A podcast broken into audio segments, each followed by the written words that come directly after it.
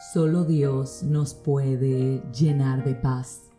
Solo Dios nos puede llenar de tranquilidad. Solo Dios le puede dar sosiego a nuestra alma. Solo Dios puede mantenernos en reposo. Solo Dios nos puede dar la quietud que nos hace falta. Solamente en Dios podemos sentirnos completamente plenos.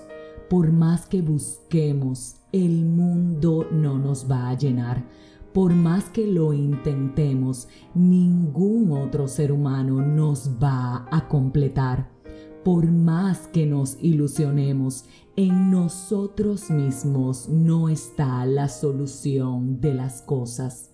Solamente Dios puede dar la respuesta certera, el abrazo en el momento de soledad y sobre todas las cosas permitirnos descansar y dormir en paz. Si tienes alguna situación que no te permite estar tranquilo, si hay algo que te abate, que te roba la tranquilidad, analiza de quién es el control tuyo o está en las manos de Dios. Asincerémonos hoy con nosotros mismos y pensemos en todo aquello que nos roba el sueño. Pensemos en todo aquello que ahora mismo no nos permite avanzar. Te puedo asegurar por experiencia que eso de lo que estás pensando no está en las manos de Dios sino en las tuyas. Óyeme bien, cuando depositamos en Dios todo aquello que nos abate, las situaciones cambian dentro de nosotros. Puede que en el exterior todo se siga viendo igual, pero dentro nuestro empieza a aparecer el reposo y el descanso del Padre, porque nos quitamos la mochila y la entregamos al único que puede solucionarla. Y sí, puede que la solución de Dios no se vea como tú y yo estamos anhelando, como tú y yo estamos deseando, pero va a ser mucho mejor que nuestra solución porque Él conoce lo que permite y por qué también lo hace. Tú que me escuchas, que te sientes abatido, cansado, preocupado, que quizás has cometido un error que ahora te roba literalmente el aliento, ponlo en las manos de tu Padre.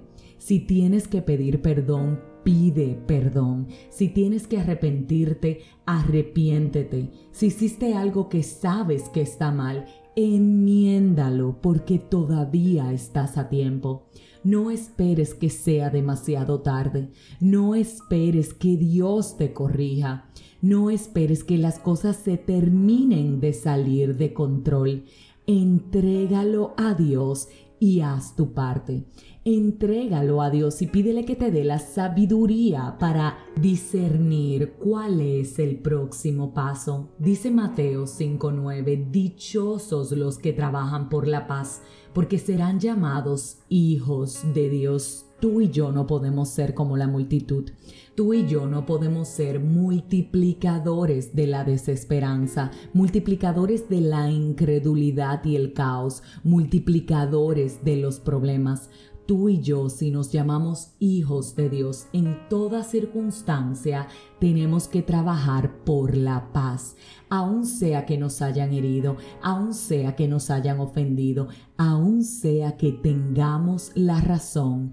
Sí, estamos llamados a multiplicar la paz en humildad a pedir perdón y arrepentirnos, a comenzar de nuevo. Si me escuchas y necesitas comenzar de nuevo, reflexiona qué hay en ti que tiene que cambiar. Pídele a Dios que te transforme y vas a ver cómo empezarás a experimentar paz. Cuando estamos atribulados es porque algo no está bien. Entrégale ese algo a Dios, haz tu parte y quédate tranquilo, porque Él a su debido tiempo te va a responder. Si este mensaje edificó tu vida, suscríbete, compártelo, pero como de costumbre, te espero mañana en un nuevo episodio de este tu podcast, 5 minutos de fe. Y recuerda, en Dios todo es posible.